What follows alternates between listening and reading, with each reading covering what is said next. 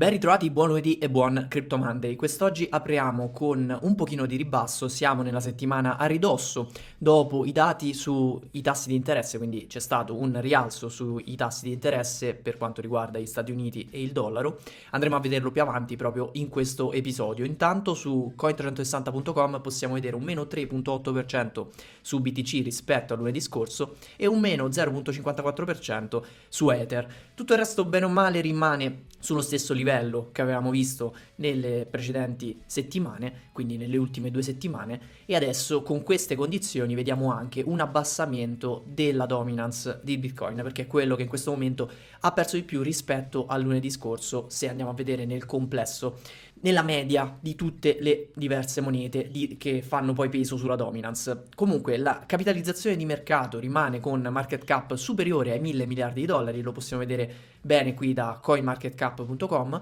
con una dominance al 41.5%, quindi un pochino a ribasso, ed Ether al 18.8%. Andando nelle diverse finestre temporali per quanto riguarda Bitcoin, possiamo vedere che appunto una settimana fa il prezzo era leggermente più alto, verso i 23.200 dollari, lo vedremo meglio in analisi tecnica. Un mese fa il prezzo invece era molto più basso perché comunque nel, all'inizio, il 7 di gennaio, il prezzo era sotto i 17.000 dollari, tre mesi fa il prezzo era a 19.007, quindi trimestrale molto positivo, soprattutto nell'inizio del 2023, visione ad un anno con un prezzo a 44.000 dollari, quindi in questo momento circa la metà del valore che aveva un anno fa e all time con questi due picchi che hanno caratterizzato l'ultimo bull market, quello a seguito del terzo halving su Bitcoin. Andiamo in analisi tecnica, coppia BTC USD su Coinbase, ogni candela rappresenta un giorno e qui il dato più importante da notare, cosa che appunto ci fa ben sperare, è questa congiunzione tra le due medie mobili semplici, quella a 50 giorni e quella a 200 giorni. Questo incrocio che sta avvenendo proprio in questo momento è definito Golden Cross. Quando avviene un incrocio della media mobile a 50 verso il rialzo con quella a 200, questo è un segnale di trend rialzista e quantomeno viene interpretato in questo modo dagli analisti. Il primo segnale lo avevamo avuto quando il prezzo aveva superato la media mobile a 200. Con questo secondo, cioè questo incrocio, questa congiunzione che non avveniva da diverso tempo perché l'ultima volta era avvenuta a ribasso, ossia un dead cross che arrivava il 14 gennaio 2022, praticamente più di un anno fa, mentre invece il golden cross avveniva appunto il 14 settembre 2021 e aveva dato vita all'ultimo grande fiammata, quella che ha portato poi all'all time high a novembre del 2021 con il prezzo attorno ai 68 mila dollari, 68-69 mila dollari. Adesso questo non vuol dire che questo incrocio porterà automaticamente a un all time high, qui voglio essere chiaro. Questo stiamo analizzando in questo momento solamente l'analisi tecnica, però questo è un indicatore importante perché tanti analisti vanno a guardare questo aspetto, è un indicatore che ci va a dare un feedback sul trend e questo trend in questo momento ci va a, se dovessimo leggere solo questa cosa, a diventare da negativo a positivo, quindi un trend a rialzo, un trend rialzista. Però nonostante questo il prezzo negli ultimi giorni ha visto un pochino di calo, infatti oggi compreso abbiamo visto 5 giorni di calo dopo un importante rialzo che avveniva eh, mercoledì 1 febbraio, proprio a ridosso di quelle che sono state le dichiarazioni da parte della Banca Centrale Americana, di cui parleremo, però quello fa parte dell'analisi fondamentale. Qui perché c'è questo calo? Prevalentemente portato, adesso qui discorsi su supporti e resistenze perdono di significato in quanto è molto più importante andare a vedere quello che succede su questo incrocio che comunque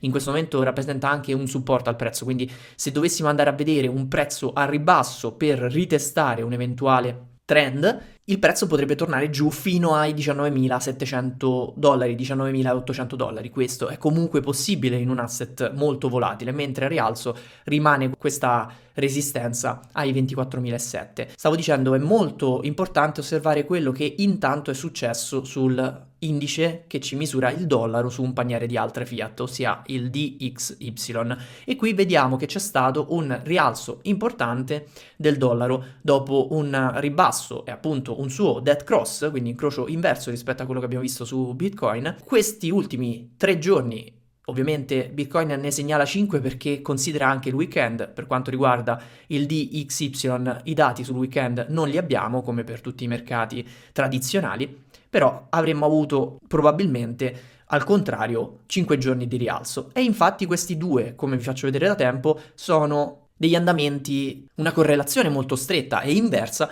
tra quello che succede sul dollaro e quello che succede sui mercati finanziari e gli asset considerati asset a rischio come appunto Bitcoin. Attenzione a questo che sto dicendo, quando faccio questa analisi in molti colgono l'occasione per dire eh ma come, ma Bitcoin non deve essere indipendente dal dollaro, non deve essere un'alternativa ma infatti lo è, Bitcoin continua a emettere le sue monete con le sue regole, quello che stiamo osservando in questo momento è quanti dollari vale e, qua- e stiamo misurando praticamente quanto una moneta di massimo 21 milioni vale in dollari. E è normale che se questa unità di misura varia, varia anche quello che stiamo misurando. Mi sembra abbastanza logico. Cioè è come se noi andassimo a misurare un qualcosa di fisico, invece di avere un metro che ha una lunghezza fissa, questa lunghezza, cioè questo metro, andasse a cambiare nel tempo. Cerchiamo di entrare in questa ottica. Quindi se il dollaro ha una sua volatilità rispetto ad altre monete, è normale che quanto viene misurato qualcos'altro, poi con questa unità di misura, poi va a cambiare. È un concetto un pochino difficile, comunque lo possiamo vedere ancora meglio qui, quando c'è stato l'annuncio del del rialzo dei tassi di interesse di cui parleremo, quello che è successo è stato proprio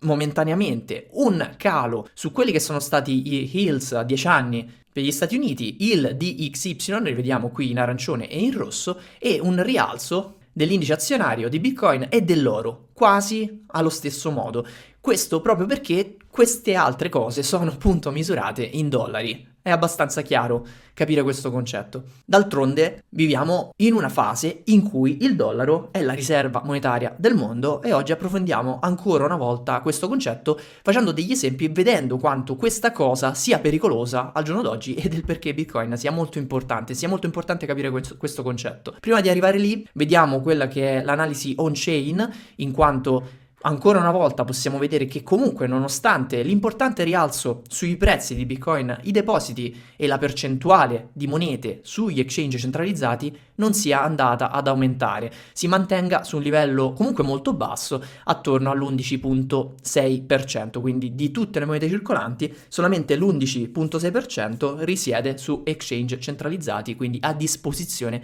di eventuali acquisti. Andiamo a vedere le 5 cose più importanti da conoscere su Bitcoin e su questo settore in questa settimana qui. Ovviamente la cosa più importante, l'attenzione principale, dopo quella che è stata la settimana precedente e la notizia dell'ulteriore rialzo sui tassi di interesse, il focus si sposta sul prossimo dato, sull'inflazione, sul Consumer Price Index, che arriverà, per quanto riguarda il mese di gennaio, nella prossima settimana dovrebbe essere martedì 14 febbraio. Per quanto riguarda l'aspetto di analisi tecnica, lo abbiamo appena commentato, d'altronde un paio di settimane fa avevo detto di come Bitcoin sarebbe entrato in questa fascia allargata qui tra i 20.000 e i 24.007 e avrebbe visto della volatilità qui dentro. Poi abbiamo segnato questo ulteriore supporto che comunque eh, sarebbe stato difficile da tenere e infatti è qui che adesso sta galleggiando attorno a questo livello che è quello dei 23.000 ma comunque non è stato ancora diciamo conquistato questo livello di supporto a livello di prezzo. Dobbiamo osservare questa fascia più allargata perché molto probabilmente la volatilità tornerà a farsi sentire questo vuol dire che il prezzo potrebbe tornare giù fino a questo supporto o comunque provare nuovamente ad insistere verso la resistenza verso l'altro, muovendosi all'interno di questa fascia. Questo è il grande riassunto e questo è quello che ci dicono con pareri alle volte discordanti anche i diversi analisti, cioè chi vede di più una retest verso il basso e chi vede invece una continuazione di questo trend rialzista, soprattutto visto che abbiamo appena toccato questo Golden Cross, che qui non viene nominato tra l'altro in questo articolo. Però, come vi dicevo, molto importante sarà osservare le, dec- le decisioni a livello di politica monetaria, perché dopo l'ulteriore rialzo e il discorso di Jerome Powell, abbiamo visto quindi uno 0,25% in più sul tassi di interesse, in questo momento al 4,5%. 75%, che è un dato che non vedevamo da diverso tempo, un livello di tassi di interessi molto molto elevato e sembrerebbe continuare a doversi rialzare quantomeno per altre due mandate, quindi probabilmente vedremo un ulteriore rialzo del 0,25% a marzo e un altro a maggio fino ad arrivare al 5.25% o 5.5%. Queste sono le stime. Tutto ciò per riportare quella che è l'inflazione del dollaro verso il 2%, ricordando che siamo verso il 6% ancora, quindi la strada è molto lunga. Vero è che abbiamo portato che queste manovre hanno visto portare l'inflazione a ribasso dal 9% al 6%, ma dal 6% al 2% la strada è ancora molto molto lunga e questo probabilmente Jerome Powell lo sa, che comunque ha continuato nel suo discorso a insistere su una disinflazione, ha, ha nominato molto spesso questa parola, sembrano essere convinti di riuscire a portare questa cosa sui livelli desiderati, ossia il fantomatico 2%. E tutto ciò però va in contrasto con quella che è un'economia in sofferenza, un mercato del lavoro in, sofferenza, dovremmo vedere come anche l'economia reale poi andrà a rispondere a un'eventuale recessione e eh, una stagflazione, cioè un'inflazione che rimane e una crescita che però non si manifesta a livello di produttività. Questo è il grande rischio che stiamo vivendo. Il tutto probabilmente vedrà comunque nel mese di gennaio un ulteriore ribasso sui dati del CPI, lo vedremo settimana prossima e lo discuteremo tra due lunedì. Però questo giorno, il day del CPI, diventa sempre più importante. Qui abbiamo un grafico, vediamo il suo andamento dopo aver quasi sfiorato il 10% a livello di inflazione, sempre sui dati che vengono riportati da questo paniere, che non sono tutti i dati, qui vediamo un elenco, ad esempio mancano all'appello il settore immobiliare o l'azionario, non sono considerati da questo indice. Comunque sia, visto che abbiamo questo riferimento, possiamo vedere come questo è cambiato nel tempo e il suo ribasso, appunto, che si è portato verso il 6%.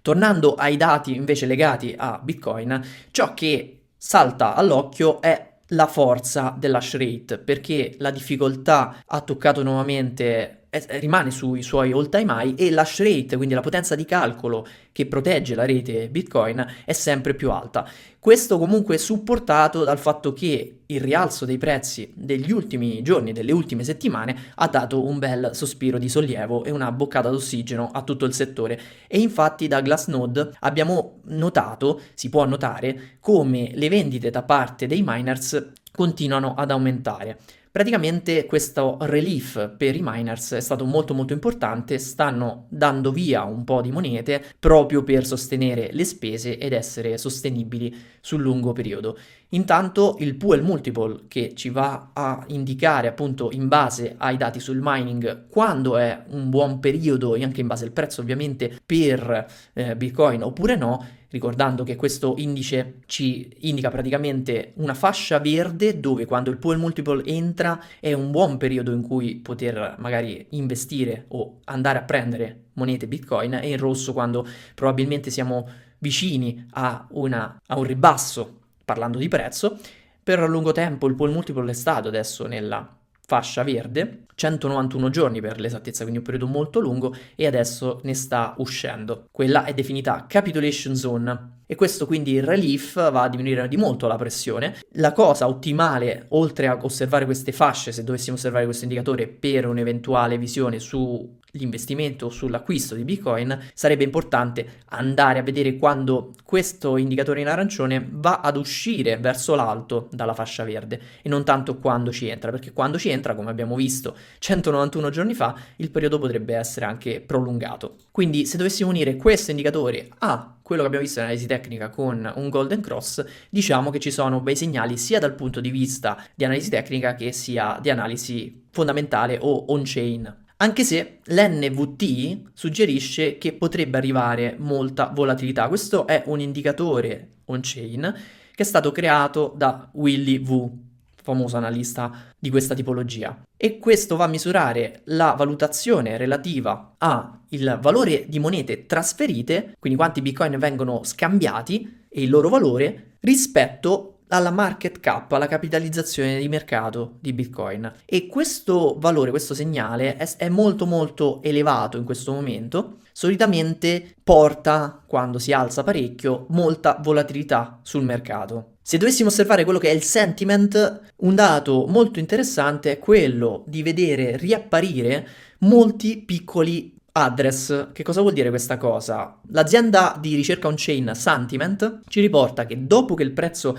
è tornato sopra i 20.000 dollari, sono praticamente tornati ad apparire 620.000 piccoli address che erano praticamente spariti dal mercato, ossia, come sempre, torna la FOMO quando il prezzo sale. Le persone tendono a comprare o a tornare in possesso di Bitcoin, soprattutto i retail, quando il prezzo va verso l'alto e quando c'è una paura di rimanere fuori da una crescita importante futura, mentre invece spesso e volentieri si va in paura, incertezza e dubbio, quando il prezzo scende si tende quindi a comprare male e vendere ancora peggio, cioè comprare con il prezzo a rialzo e vendere con il prezzo più basso di quanto si è comprato. Questo è un fenomeno che ciclicamente difficilmente sparirà, probabilmente anche nella prossima fase euforica, il prossimo bull run,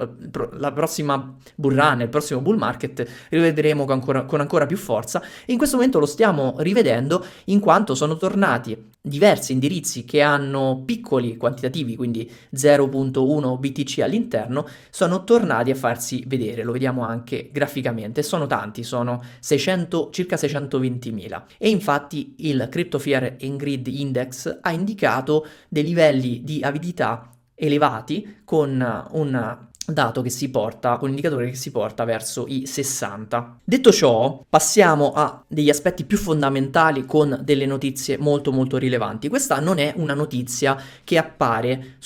sugli articoli dedicati al settore, sugli articoli dedicati a Bitcoin, ma è molto molto correlato. Se avete seguito l'ultima live andata in onda su CoinSquare mercoledì scorso, abbiamo parlato anche di questa tematica e di come effettivamente le politiche monetarie delle diverse banche centrali nell'emissione di moneta siano molto legate al discorso Bitcoin. In realtà è proprio questo il discorso alla base, non è tanto il suo prezzo o il suo controvalore, ma è proprio capire di come da un lato ci siano delle monete emesse da banche centrali che noi tutti utilizziamo, perché comunque anche imposte dalla legge a livello di accettazione, che vengono emesse a discrezione e in base alla decisione di un gruppo ristretto di persone, dall'altro c'è una moneta che viene emessa in base a delle regole algoritmiche, quindi una delle cose più regolamentate al mondo, a differenza di quello che si dice spesso, perché poi sì, ci sono tante regole a contorno delle fiat currencies, ma poi effettivamente queste regole vengono cambiate quando si vuole da poche persone, mentre invece per quanto riguarda le regole attorno a Bitcoin, le regole che vanno a regolamentare Bitcoin, queste non possono essere cambiate con questa facilità. Parlo di regole perché un esempio molto evidente arriva proprio la settimana scorsa quando in, in Libano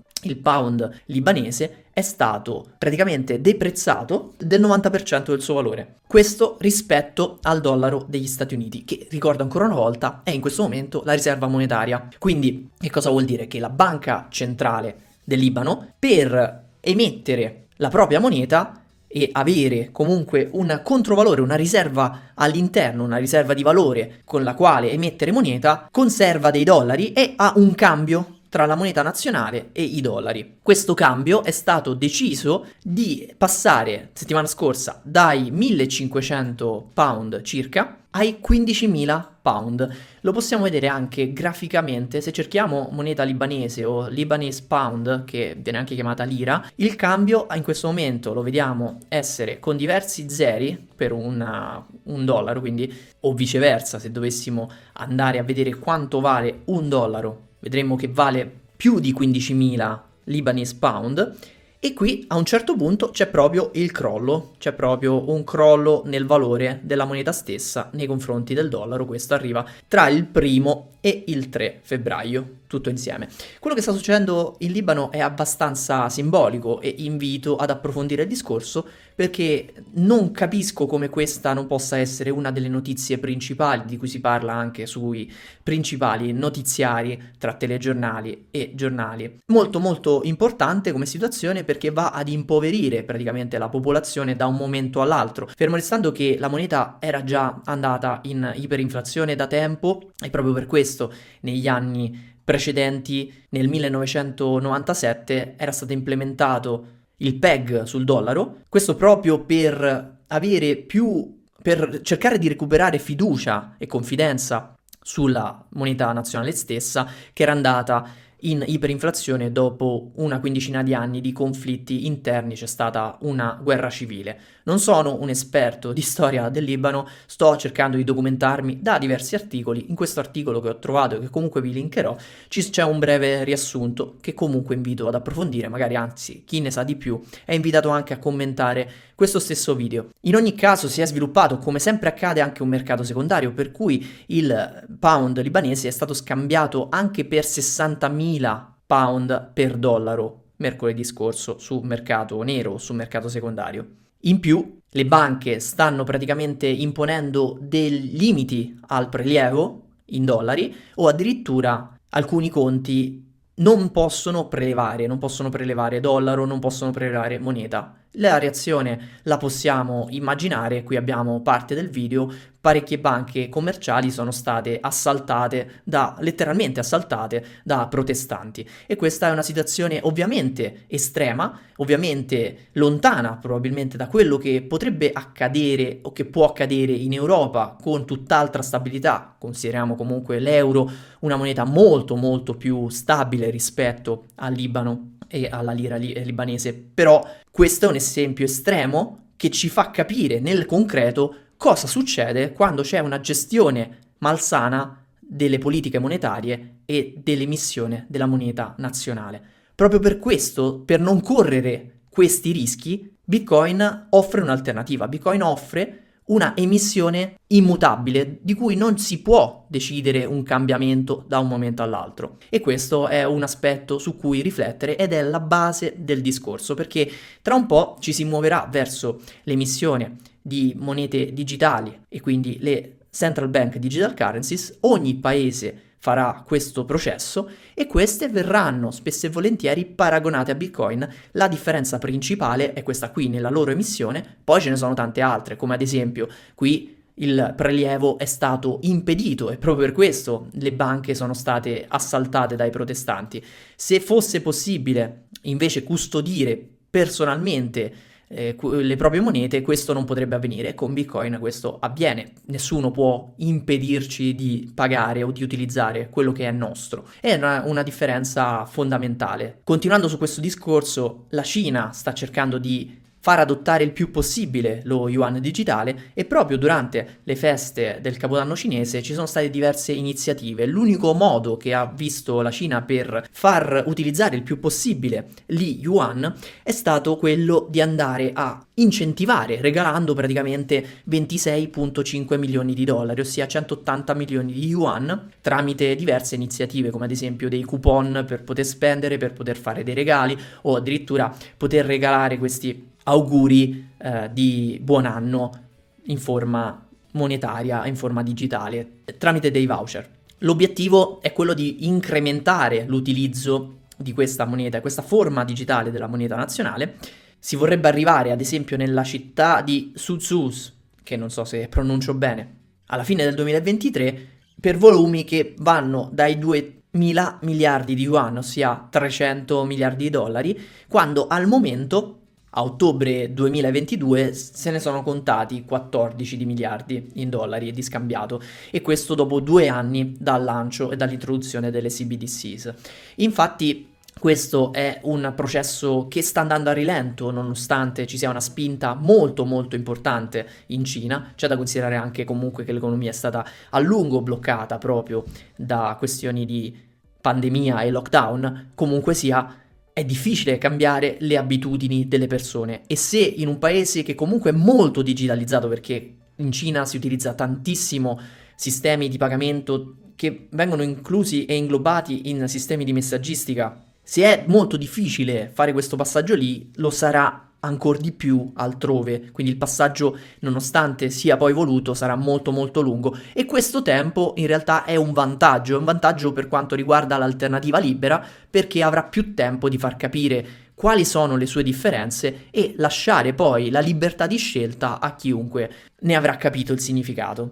Anche il Regno Unito in Eurozona si prepara a rilasciare un framework con una regolamentazione legata al mondo delle cripto e vorrà diventare uno dei paesi dove questo discorso sarà più chiaro. Avendo fatto questo passo fuori dall'Europa, questa regolamentazione rimane appunto indipendente e quindi probabilmente anche più veloce rispetto all'Europa stessa. Più volte è stato dichiarato l'intento di voler fare questo passo, quindi andremo anche a seguire quello che succederà quando le regole verranno rilasciate e quando il tutto sarà più ufficiale. Intanto ci sono delle indiscrezioni che arrivano anche da Moody's, che è una delle aziende di rating più importanti al mondo, che sembrerebbe voler sviluppare, che sembrerebbe stia già lavorando a un sistema per fare, diciamo, per rilasciare degli score, dei rating sulle stablecoin, in particolare un rating che include le 20 maggiori stablecoin in base alla qualità delle loro riserve e di quello che viene dichiarato come riserva. Questo sembrerebbe essere riportato da Bloomberg e ovviamente segue il filone che abbiamo visto e commentato ormai da diversi anni, in particolare per quanto riguarda il backing su Tether, UST, USDT e quanto eh, FAD e quanto paura, incertezza e dubbio tutto questo discorso continuamente porti. Quello che secondo me interessante da questa indiscrezione è che per lavorare su una cosa del genere, la visione anche di queste grandi aziende è che le stablecoin, anche di natura privata, sono lontane dallo sparire, quindi probabilmente saranno qualcosa che continueranno a rimanere, ad esistere nonostante stiano per arrivare un po' ovunque le CBDC, altrimenti non avrebbe senso iniziare un lavoro del genere. Aggiornamento su Celsius, perché in molti so che siete interessati e me lo chiedete spesso, Celsius ha pubblicato una lista di utenti che sono eleggibili per fare i primi prelievi, questo a fronte di anti-money laundering e KYC, quindi bisogna fare poi un processo per riconoscere, fare il riconoscimento della propria identità, che comunque sul servizio centralizzato doveva già essere fatto e quindi c'è questo processo, non so adesso nel pratico come si sviluppa, in ogni caso è stata rilasciata una lista che include 1411 pagine in cui c'è una lista di persone che possono iniziare a accedere. E questa lista è praticamente pubblica perché la si può vedere, c'è una serie di nominativi. Adesso io non ho capito se qui sono inclusi tutti quanti i clienti, anche clienti ad esempio italiani o no comunque sia, non lo so perché non, fortunatamente sono stato lontano dalla, dal discorso Celsius, non sono stato coinvolto in questo, non ho mai utilizzato questo servizio e quindi non saprei, però questo è un aggiornamento, per chi invece fosse interessato vi invito a seguire la cosa perché nessuno vi dirà mai, vi busserà mai per dire cosa dover fare, bisogna essere un pochino proattivi e iniziare magari anche da questi articoli, vi lascio come sempre tutti i riferimenti in descrizione. Passiamo alla tematica NFT verso la fine di questo Crypto Monday. Molto sta facendo discutere l'arrivo di questo protocollo Ordinals su Bitcoin che consentirebbe l'arrivo di, dei cosiddetti digital artifacts o inscriptions, una sorta di NFT per quanto riguarda il protocollo Bitcoin per quanto riguarda la blockchain di Bitcoin. E ovviamente una cosa del genere fa discutere anche perché la community si sta dividendo tra chi vede un'innovazione importante e magari un utilizzo un incremento dell'utilizzo di Bitcoin e magari anche l'unica blockchain in cui ha senso avere degli asset digitali unici o immutabili e chi invece pensa che l'utilizzo dello spazio della blockchain più importante sia sprecato per un, una cosa del genere o comunque vada a compromettere quella che è la sua scalabilità, la sua funzionalità, che come obiettivo, ricordiamoci sempre, è quella di diventare un'alternativa, diventare una moneta migliore, almeno tecnologicamente parlando. E quindi c'è una discussione in atto, probabilmente un qualcosa che non si fermerà a breve e ho intenzione di discuterne in modo un po' più approfondito, magari in qualche live o in qualche episodio anche su CoinSquare. Quindi vedremo di riprendere questo argomento spiegando meglio anche di cosa si tratta. Intanto, rimanendo in tema NFT, c'è un accordo direi abbastanza importante per quanto riguarda il mondo del calcio e in questo caso Sorare, in quanto una delle aziende più importanti del settore NFT, ossia Sorare stessa, ha raggiunto l'accordo con la Premier League con una licenza multimilionaria che lega le due compagini per diversi anni, dovrebbe essere, eccola qui, 4 anni di licenza. Era la lega più importante a cui ambire, ovviamente la Premier League è la lega calcistica più ricca e più importante al mondo e tutti i 20 club inglesi andranno ad avere adesso le loro licenze e quindi i loro corrispettivi NFT su Sorare. Che per chi non conoscesse è una sorta di fantacalcio legato appunto al mondo degli NFT. È un fantasy football, appunto come lo descrive anche qui l'articolo del Financial Times. L'azienda Soreira a questo punto aumenta la sua valutazione, già nel 2021 era stata valutata 4.3 miliardi di dollari, probabilmente adesso con questo ribasso del settore intero la valutazione sarà un pochino più bassa, ma comunque sia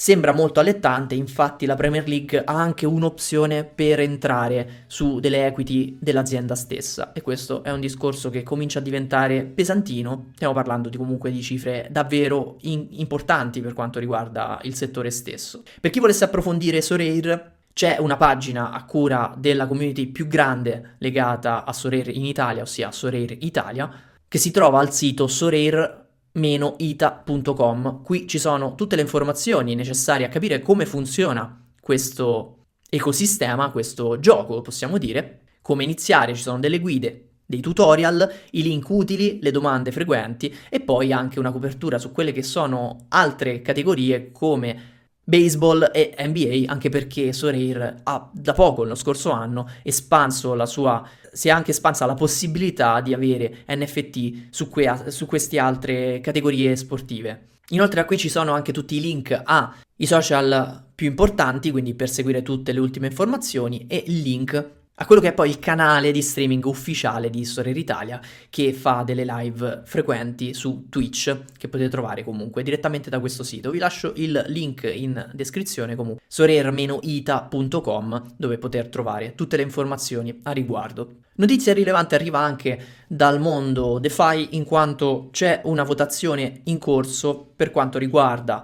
Uniswap versione 3 e il suo rilascio sulla BNB Chain. Questo sembrerebbe essere ormai deciso, infatti la votazione vede un 61% a favore e un 38% contro, quindi vedremo Uniswap V3 deployato su BNB Chain tramite Wormhole Bridge. Nonostante, qui ci riporta la notizia Cointelegraph, la venture capital Andresin Horowitz aveva votato contro a questa proposta con i suoi 15 milioni di uni. Il votare contro non era tanto perché la venture capital non volesse poi fare un deploy di questo DEX sulla BNB chain che comunque offre dei vantaggi a livello di mercato importanti, ma più che altro sulla modalità e sul bridge da utilizzare, in quanto sappiamo che Wormhole ha avuto delle problematiche importanti lo scorso anno, in realtà la votazione per quanto riguarda il venture capital era guidata principalmente da interessi diretti, infatti l'intenzione era quella di votare per un altro bridge, ossia Layer Zero, in quanto Layer Zero fa parte del portfolio della venture capital. Comunque, al di là di questi aspetti, qui poi ci sono i dettagli in questo articolo, la cosa importante da sapere, la notizia, è che Uniswap in versione 3, quindi con diversi range di prezzo da poter settare sulle varie coppie, sarà deployata, sarà disponibile, sarà sviluppata, quindi rilasciata a livello di contratti anche su BNB Chain, che ricordo essere Ethereum Virtual Machine compatibile, quindi era una questione di scelta della DAO stessa e proprio a questo servono le DAO. Parlando di questo, aggiornamento per quanto riguarda Metaswap, erano un paio di settimane che non facevo degli aggiornamenti, cosa bolleva in pentola? Praticamente l'arrivo di un blog ufficiale per quanto riguarda Metaswap, che ricordo essere un'altra DAO, quindi i token XMT servono proprio per prendere decisioni, per fare delle proposal e prendere delle decisioni, infatti come nell'esempio che ho appena fatto per Uniswap, in passato è avvenuto anche per Metaswap, la proposta e la votazione di un deploy su BNB Chain. Per quanto riguarda il token stesso, non tanto per quanto riguarda gli smart contract da edging, mentre invece gli smart contract che consentono di fare edging swap su Ethereum, Wrapped BTC e Pax Gold sono su Ethereum in questo momento. L'aggiornamento è quello di vedere adesso un blog ufficiale, quindi blog.metaswap.finance, dove arriveranno tutti gli articoli e gli aggiornamenti legati all'ecosistema stesso. Notizie che verranno riportate quindi qui e poi anche sul Medium ufficiale, quindi chi segue il Medium ufficiale continuerà a vedere gli articoli rilasciati anche sul Medium, che era la forma in cui venivano rilasciati precedentemente al blog. Su questo possiamo vedere già che appunto ci sono due articoli, il primo è proprio l'annuncio dell'arrivo del blog, il secondo è l'altro aggiornamento che volevo dare quest'oggi. Ne abbiamo già parlato in passato, praticamente l'arrivo ufficiale questa, questa volta del Bug Bounty Program, ossia una competizione possiamo così dire, con reward per chi dovesse trovare delle falle, delle problematiche o delle criticità sui contratti del protocollo stesso. Infatti con questo annuncio si annuncia anche la collaborazione con Immunify,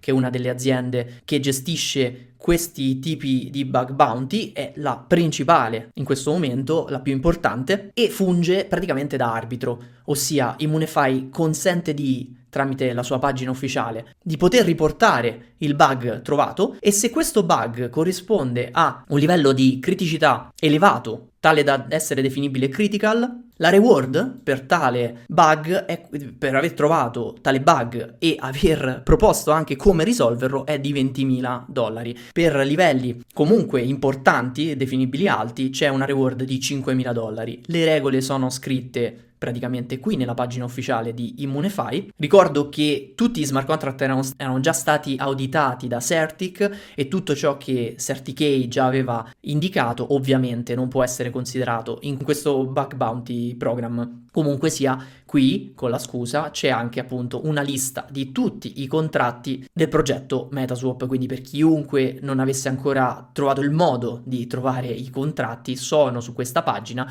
proprio perché sono pubblici su GitHub, chiunque può avere uno sguardo, dare uno sguardo a come funzionano, chiunque può testare, può provare e controllare se ci siano delle problematiche o dei bug, se ce ne fossero, può applicare qui sul sito di Immunify e andare a ricevere le reward in caso questo bug fosse pericoloso. Attenzione a questa parte, ovviamente tutti i bug devono essere riportati con spiegazioni su quello che si è trovato, c'è bisogno del codice e devono anche essere riportati con un suggerimento su come poter fare un fix per ricevere la reward. Questo perché? Praticamente con questa cosa si vuole andare a eliminare il rischio sugli smart contract stesso prima di passare a una fase di espansione del protocollo stesso in fasi in cui si andrà poi a proporre l'espansione dei contratti anche su altre reti e su altri asset, aumentando magari anche la liquidità delle pool e incentivando l'aumento de- del liquidity providing. Processi che non vengono spesso e volentieri fatti da tutti i protocolli e tutti i smart contract